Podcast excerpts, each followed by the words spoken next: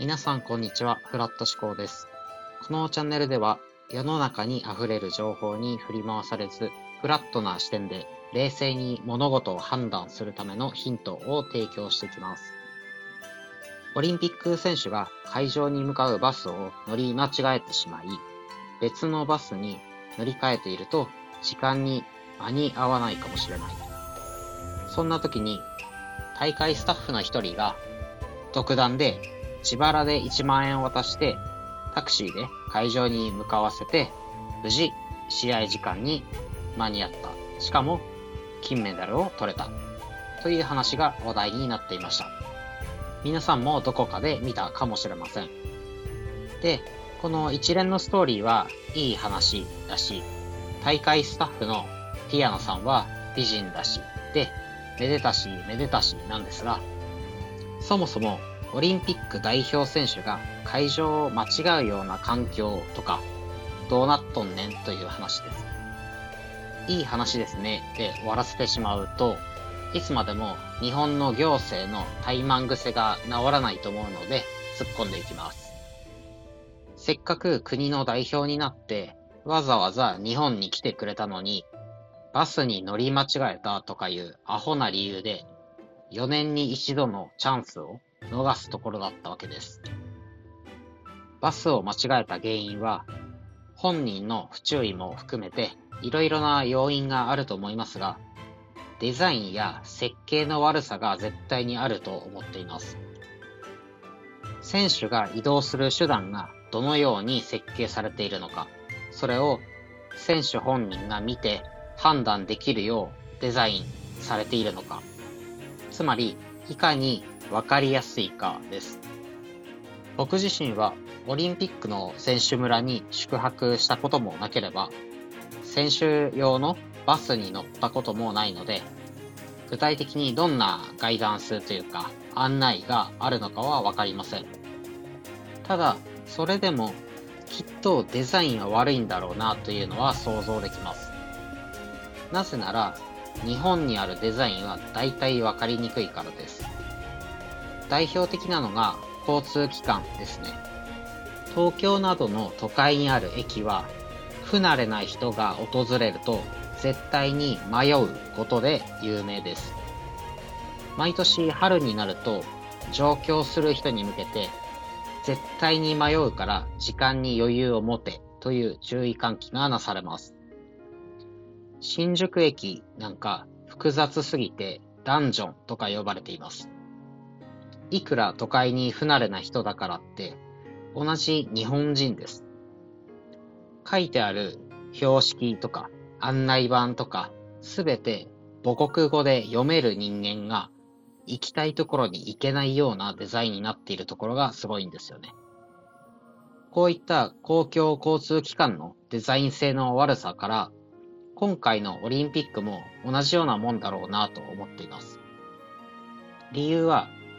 公共交通機関もオリンピック委員会もどちらもお役所仕事だからです。国や地方自治体が絡むと大体デザインが悪くなります。理由は大きく2つ。そもそも良いデザインにしようという意思がないこと。良いデザインを作る能力がないこと。それぞれ簡単に説明します。まず、お役所仕事に関わっている人たちは、いいデザインにしようという意思がありません。これは本当です。公務員とか非営利企業の特徴ですね。なぜお役所仕事のデザインがダメになるかというと、いいデザインを作ったところで、組織の利益が増えるわけではない。いいデザインを作ったところで、担当者の評価や給与には反映されない。税金から支払われる予算で作る。つまり、未銭を切っていないので、粗悪なデザインを出してもダメージがない。こんな具合で、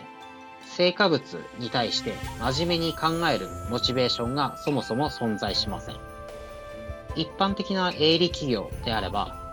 デザインによって売り上げが左右されるので、少なくともいいデザインにしたいというモチベーションが存在します。いいデザインを作ろうとした場合に、自然と考えるのが利用者からの評価です。利用者にとって分かりやすいか、利用者に受け入れられるか、みたいなことですね。顔を利用者に向けているかどうかが、お役所と営利企業の大きな違いです。つまり、お役所が何か作ろうとした場合、基本的に利用者のことは何も考えていません。これはマジです。考えているふりはするかもしれませんが。そもそもデザインとかサービスを作るときに、お役所の人たちがどこを向いているのかというと、彼らの上司です。利用者からどう評価されるかではなく、上司からどう評価されるかがお役所の人たちの頭の中です。花から利用者のことを考えずに作られるサービスですから、使いやすいものができるわけがありません。これが公務員は無能と言われるゆえんです。信じられない人は適当に国や地方自治体がやっているサービスのウェブサイトでも見てみれば理解できます。数百万円とか数千万円とか、中には億単位でかけてどんな立派なウェブサイトができているか見てみてください。お役所は利用者ではなく上司に向けて仕事をするのですが、これがお役所はデザインする能力がないという話につながります。噛み砕いて言うと、デザインの決定権を持つ上司は、デザインの良し悪しを評価する能力がないということです。決定権を持つ上司に当たる人は、おそらく50代とか60代くらいでしょうか。この人も就職してからこれまで上司のさらに上司に顔を向けて仕事をしてきたわけです。つまり、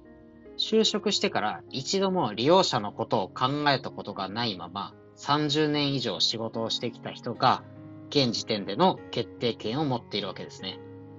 裁量権のない担当者としては